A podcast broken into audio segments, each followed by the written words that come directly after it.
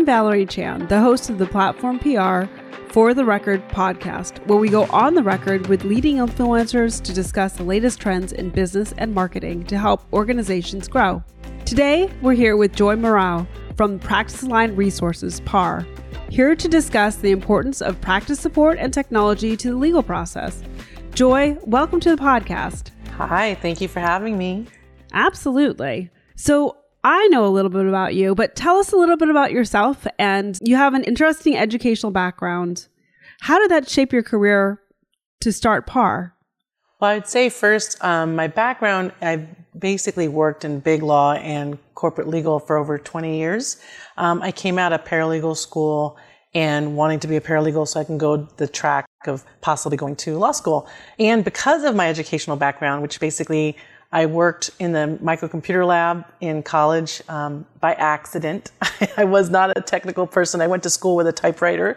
So um, it was interesting that I was asked to actually be a part of the faculty liaison group, which is basically marketing the technology center to classes and to teachers. So that was interesting. And then earlier in my career, which I think is the most um, important part of, of how I and where I am now, but I was um, selected to be one of the two kids in my school going into high school uh, for the Bell Labs program.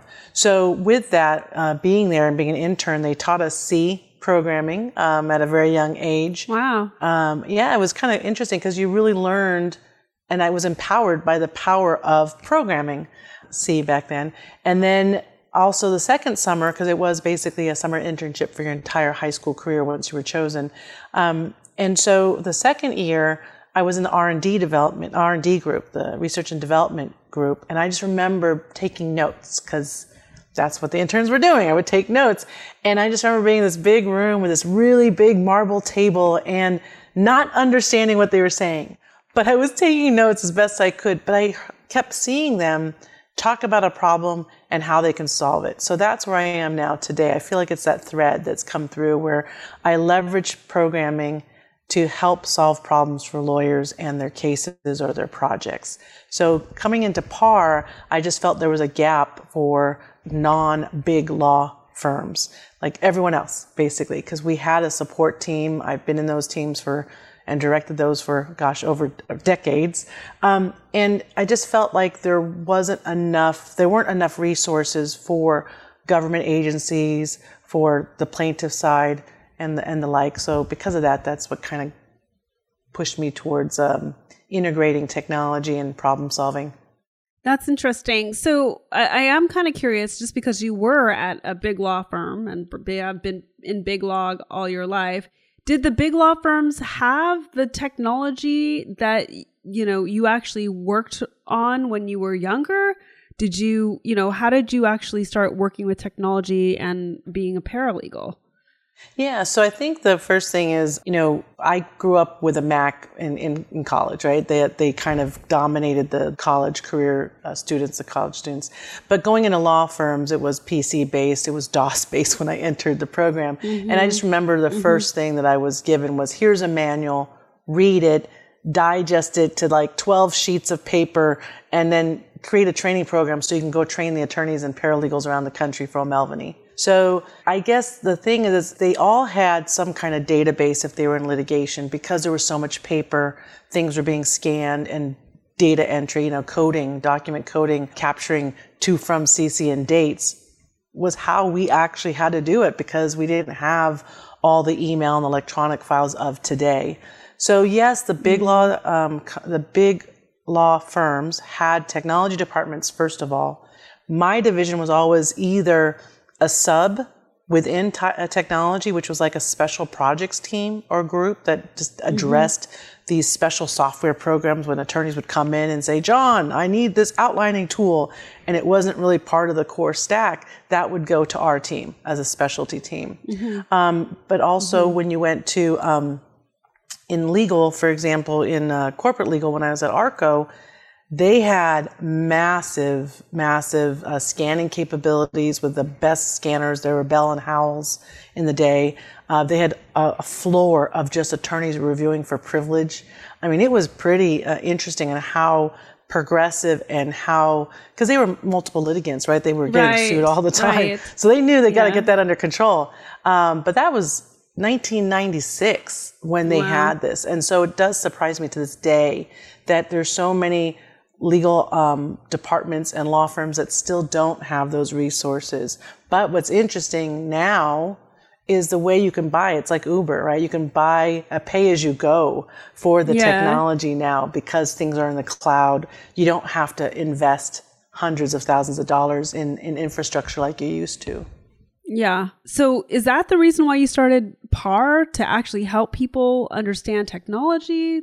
Tell us a little about uh, how you decided to actually start PAR and and your journey growing PAR. Yeah, I think it was something always in the back of my mind when um, being at Latham, I was there for 13 years and grew that department. I started as an analyst there and became manager and then a global manager and started to really um, justify positions because of the, the need to bridge this gap between law and IT, right? We needed to have this specialty group of revenue generators.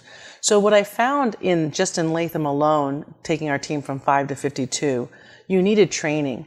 You needed to mm-hmm. have some kind of career path for people. So developing that. Now, for example, going to my next job was Paul Hastings.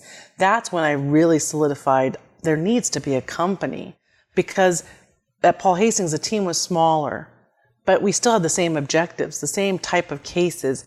But the team I was managing or directing was literally half the size. And so, how can you really provide all this innovation and literally support? I mean, you had to help them file documents with the SEC or do things, uh, file documents with the courts, right?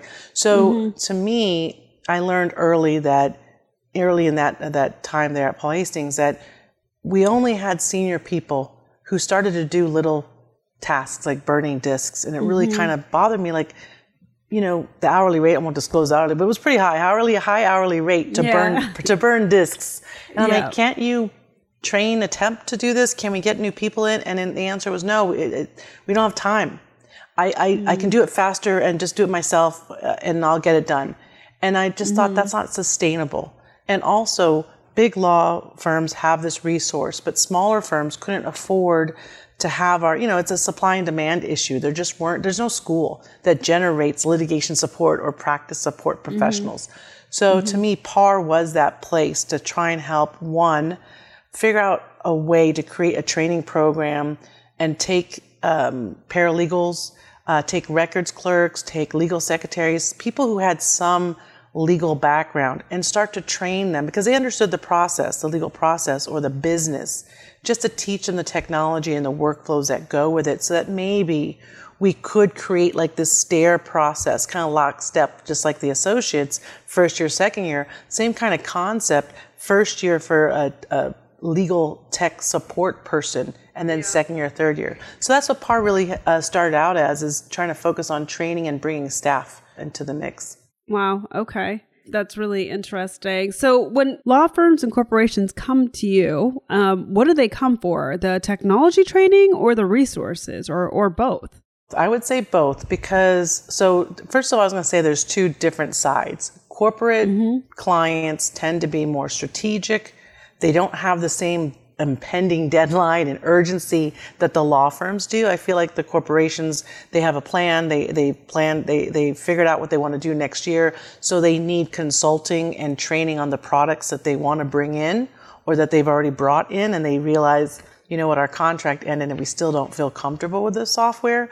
Um, this could be as easy as Word and Word templates as or PowerPoint or contract management tools. Really, that it, really is kind of the it runs the gamut for corporations. But for law firms, it seems to be a little bit more reactionary. Just-in-time training. There's a trial coming up, and they need someone. They need to teach their lawyers how to run a TrialDirector or some other tool in the courtroom, or maybe they need actual help with e-discovery. Like Joy, I don't understand the language. I don't even understand what they're asking me to do. I submitted this I, I printed the stuff for them and then they're complaining. And then that's where we come in is we'll start to educate not just on software, but on e-discovery or the legal workflow. Got it. So, how long have you been around and what are some of the most interesting cases that you've worked on? Well, last June was our sixth year anniversary in downtown Wow. Valerie. That's why I really consider that our when we opened up the PAR Center. Um, yeah, congrats. Thank you. Thank you. Yeah. So we started out as, again, I really was pushing training. That was the first thing. But again, as you realize, people don't prioritize training because they're really focused on getting the job done. So we kind of shifted into doing kind of fractional litigation support or practice support services. So there were smaller law firms who really didn't have a need to hire a full-time litigation support or e-discovery person. So they would come to us and we would sell little packages. Um, but it's morphing back into training because and staffing, to be honest, because people are calling and saying, "Now I have the work, but I can't find anybody," or Yeah. they were trained differently. Because again, most people kind of learn on the job, and there really isn't any core competency. Like, how can you tell when it's a good candidate or not? Is it because they use the software you use? And there's a lot of software out there ranging from Concordance, iCONECT, Logikcull, Disco, right? All the way to Relativity and Reveal, right? All those things. There's a wide gamut of products. So how do you know? So that's where I come in now, where we're really trying to do interviews for people. We're trying to train people and kind of qualify people as being competent through our little uh, skills and drills tests. And uh, last thing is a placement. People are coming to us to do some, that come like real strategic placement. That's great. That's really, really great. Tell me about a team that you placed at either a corporation or a law firm so that it's either an integrated team versus just one placement. That's the question I'm trying to get to. Yeah. So what I find is for the bigger client or for the either it's a straight placement, which those are mm-hmm. fun. And again, I don't really consider myself a staffing agency, but I do have access to people and I try and find the right fit. And that's why I say it's a little bit more strategic. But what we tend to do is more resource like supplemental resources or overflow resources or specifically analyst level? Like can't like if we already have two or three practice support people joy can your team do the regular like data processing or data loading or some of the low hanging fruit so that the people who are rw2s can focus on being consultants project management follow up and also some of the strategic IT projects that need to get done in order to move their program forward. We haven't literally like lifted a team and put them somewhere. Again, they'll kind of do fractional, like they'll buy 20 hours a week or they'll buy um, and certain staff like that. Got it. So I'm kind of curious if someone were to ask you, what is your value proposition? What would you say your ultimate value proposition to be? Well, I, the first thing is we care, right? Our mm-hmm. first thing, PAR mm-hmm. cares about the work that you're doing and the work that we're doing because we understand, we have high empathy. We've been there, we've done that. We know what it's like to be alone or to have like a huge case and you have two people and you're like, well, this is going to run 24 hours for the next six months. How are we going to take turns on this, right? So I think one, it's the experience and it's really the the fact that we love what we do. We we pay mm-hmm. attention to it, and we bring that whole concept of uh, the project management principles, right? The concept of risk and stakeholders, and really a, a, work breakdown schedule or just a workflow.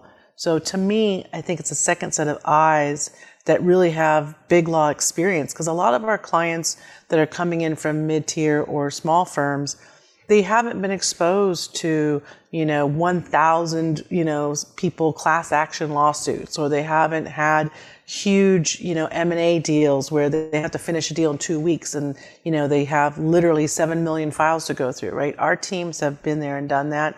So we are very creative. And so I think PAR is very unique in that we have programmers.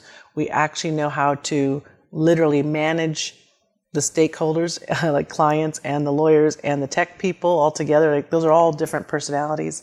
And lastly, we work with budgets. We really do trying to we try to give options from a low tech to a high tech, you know, procurement from a procurement standpoint. So Got it. Got it.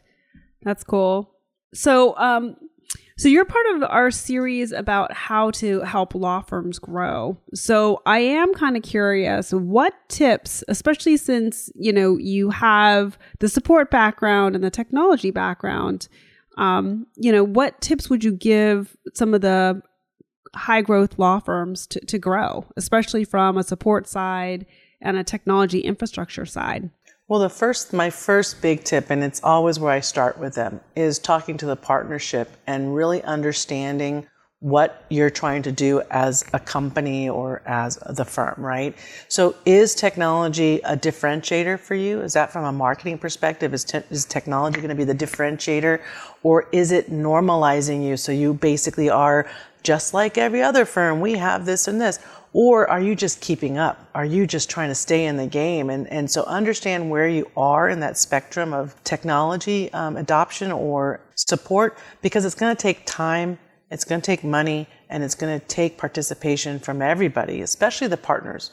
Um, if you look at some of the different configurations of practice support services or paralegal services, right, there's utilization that has to be monitored.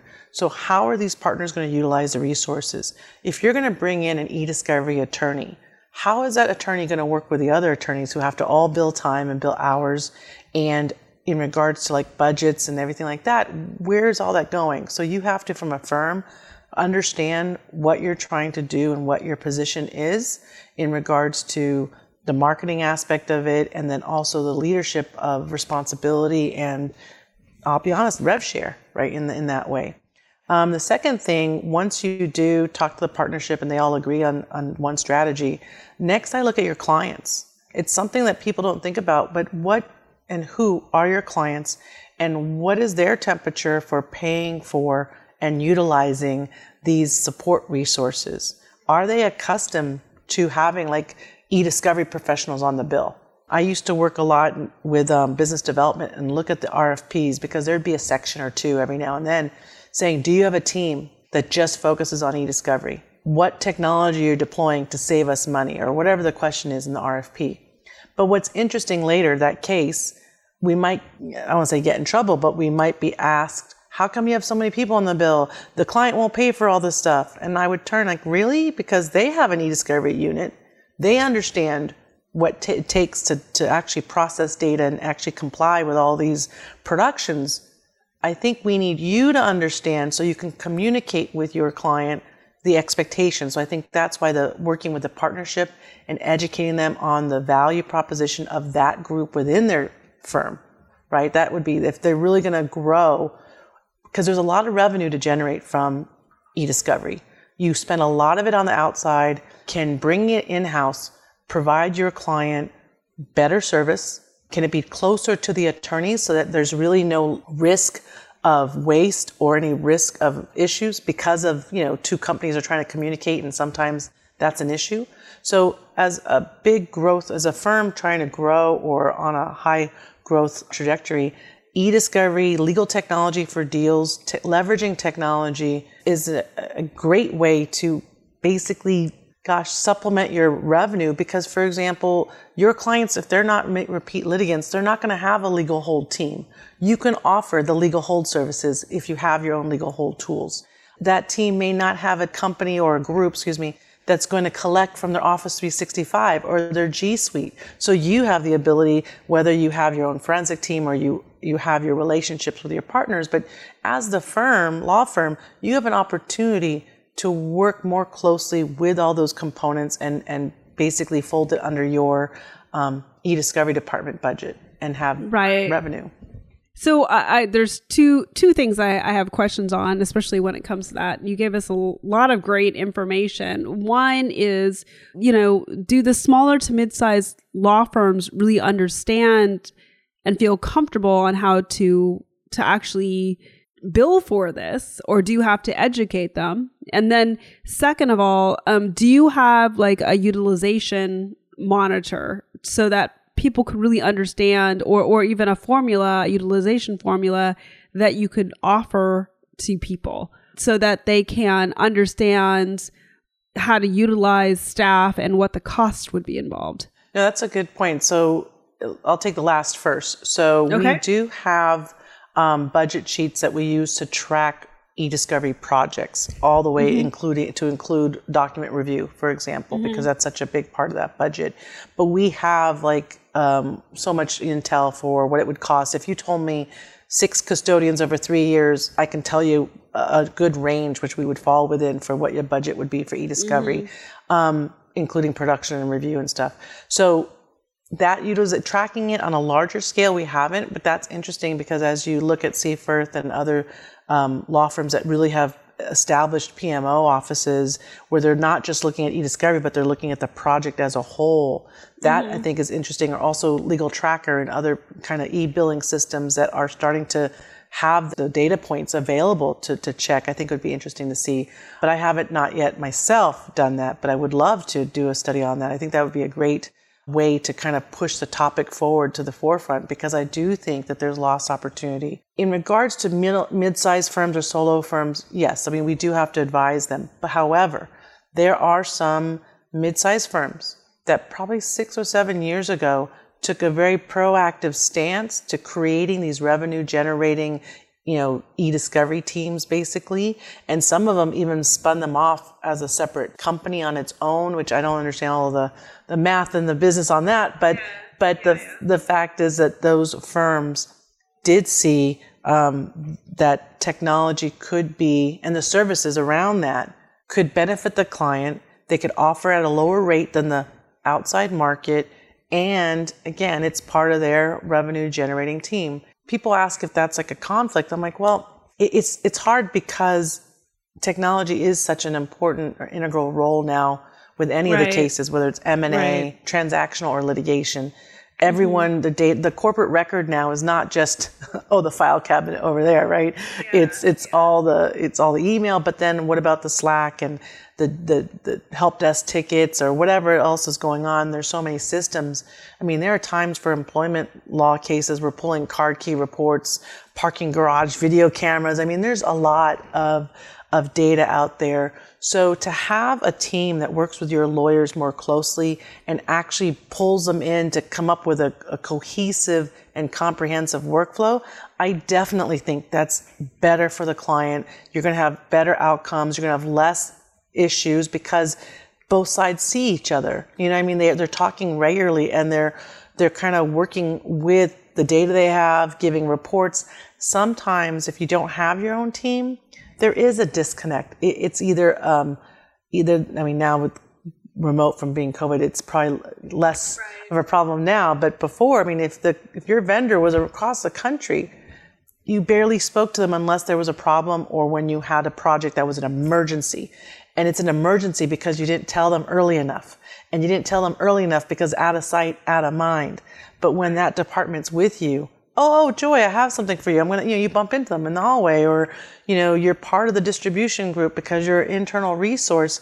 You can jump ahead and work with them. Or I worked with calendaring and docket to knock on their door and say, hey, can I get those reports too, so I can reach out to the attorneys when when these deadlines are coming up? And I'm just gonna go peek my head in and say, hey, you just want to check in. Do you still need us or do you have a plan for that?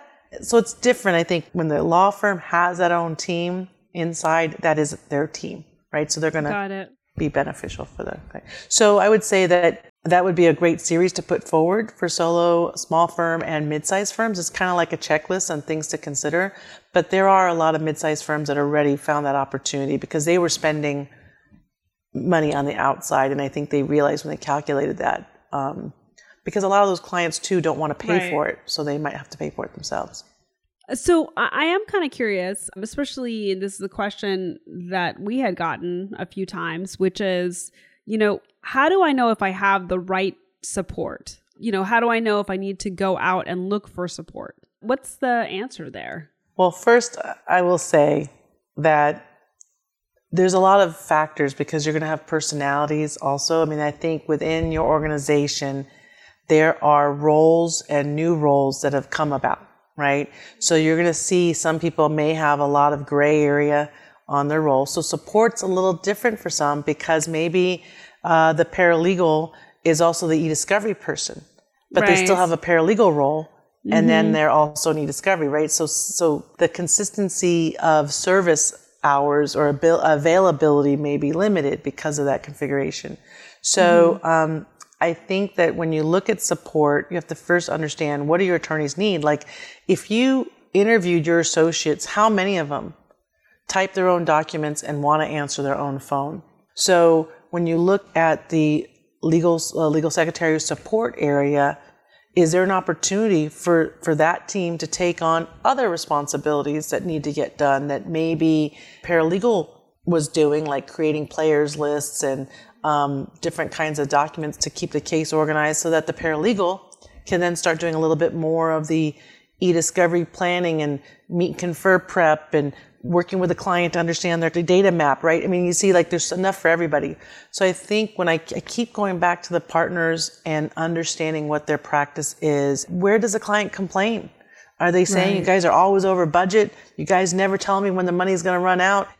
Maybe we got to look at the budgeting process, right? You're like, yeah. oh, we don't have a budget because e-discovery is so unpredictable. I'm like, mm, it's not that unpredictable. I mean, there right. there are lines to be drawn. It's just that when you're in a, a reactionary mode, of course, you're not going to have time. But I do think that there's an opportunity to sit with litigators. With we did a lot with real estate because there's a lot of paper and a lot of um, documents being mm-hmm. transferred mm-hmm. in those projects.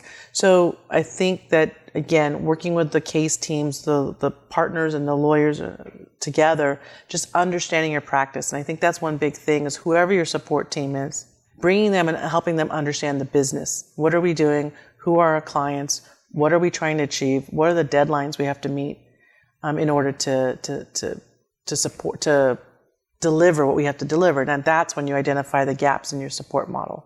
When you realize who's, I do a lot of swim lanes um, with workflows and I can see gaps. Like, well, wait a minute. Well, who, where does the attorney put this? where, where is this going? And then you can start to see who can step up or who has a skill set to to handle those things. Got it. So I know we're running out of time. Um, what are some of the top three strategies you recommend to law firms to enhance and elevate their support teams and, and really grow? Well, I think one of it, the first thing again is is getting and bringing the support teams into the to the meetings or talking to them about their practice in the business right? Setting that expectation like, oh, I'm a white collar attorney. We have a white collar practice. Here's what we usually do. These are the kinds of clients we have. Um, especially, let's just say the billing side too, the accounting side, helping them understand the legal practice instead of just numbers, right? But I think making sure that all the people who are part of the company understand the business. They don't have to go to law school, but they definitely need to understand how the workflow happens and, and who the clients are. Two, I think another strategy is really talking and looking at who you consider your competitors and what are they doing. Get some, you know, we do some intel research for different uh, some of our clients, and you know, what is the middle market um, uh, structure for lit support? How many do they have? What tools are they using? So do some market research on your competitors and understanding, you know, those. What is it? Because you'll know then what the expectations of the clients are for your service delivery. Do they expect your law firm to provide these support services? Another thing is reach out and, and look at third party service providers that could come in and be your partner, like um, managed services, basically. I mean, we did that for a long time with photocopy services, and then it kind of uh, ebbed into mailroom and it ebbed into receptionists. But now, what about all these other support systems? Word processing being outsourced, help desk being outsourced, and not saying I'm trying to outsource all the law firms. But if you really are constrained, you should really look at resources in general and what do you need and, and what can you afford, you know, and kind of grow into it. Got it. I well, I think what's that? I said I don't know if that was three, one, two, three, but yeah, no, no, that was great. That was great. Um, so I'm going to bring this up, and this is really truly my last uh, question before we close out. You had just launched a new series on PAR. Um, so tell me a little bit about the educational series that you've just launched and and your course coursework. Thank you. Yeah, it's called so it's called PAR Journey, and that one is about your career and again focusing on your learning journey for technology. Mm-hmm. Um, some people, and again, we still have our classes. Our, our, joy, can you do this class or that class? Yes, we can throw classes. We throw classes for different um, different law firms for their teams, and then we have public classes. But this is a little special to me. It's having a coach with you also to kind of ask you and work with you on where you want to go.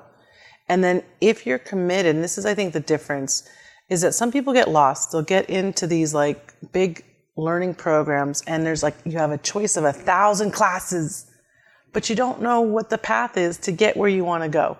So that's what we're trying to do is really help curate a path for different, um, you know, roles and help mm-hmm. get you there. And I think a lot of, again, a lot of people have some great practice skills, but yep. they haven't had the time to look out at well, Joy, what is the newest technology for transcripts? Oh, do I need, should I get this certification? And what would that do for me? Um, and how do I start? So I think to me, it's helping hold the hand of our community and walking them through the tech, you know, getting them through that tech insecurity that they yeah. may have. Um, I just really want to put that you're not alone. We're here. And I told you, PAR cares because I really do. I mean, my team, when we work, it's like blood, sweat, and tears, right? If you have a project yeah. due, we're not going to sleep, right? We're going to be there just doing it because that's what it takes. You have this servant heart and, you know, kind of wanting to make sure that your clients are taken care of. So that's kind of what we're doing with our training program. And it's supposed to be what I'm trying to move forward to is having monthly subscription so that you don't have to choose which class am I going to take? How can I spend this $100 and what am I going to, what am I going to do that's going to give me longevity or have a deeper learning for me? Um, so I'm hoping that this helps that we actually will one live classes, two online classes so that they can watch and rewatch as they need. Skills and drills. I think that's another thing people don't really have any resources for because sometimes it's on the job training. So we're going to have the skills and drills available for them so that they'll get some practical stuff. And then um, partner with our community so that we can kind of lead them down the path to getting their ACEDS certification, get their reveal certification, their Brainspace, their relativity, right? Whatever they need to complement their career IAPP, all that. Just That's be a great. great resource. Yeah. Thank you. No, it sounds like you're a really great resource for for the legal community. So thank you for your work.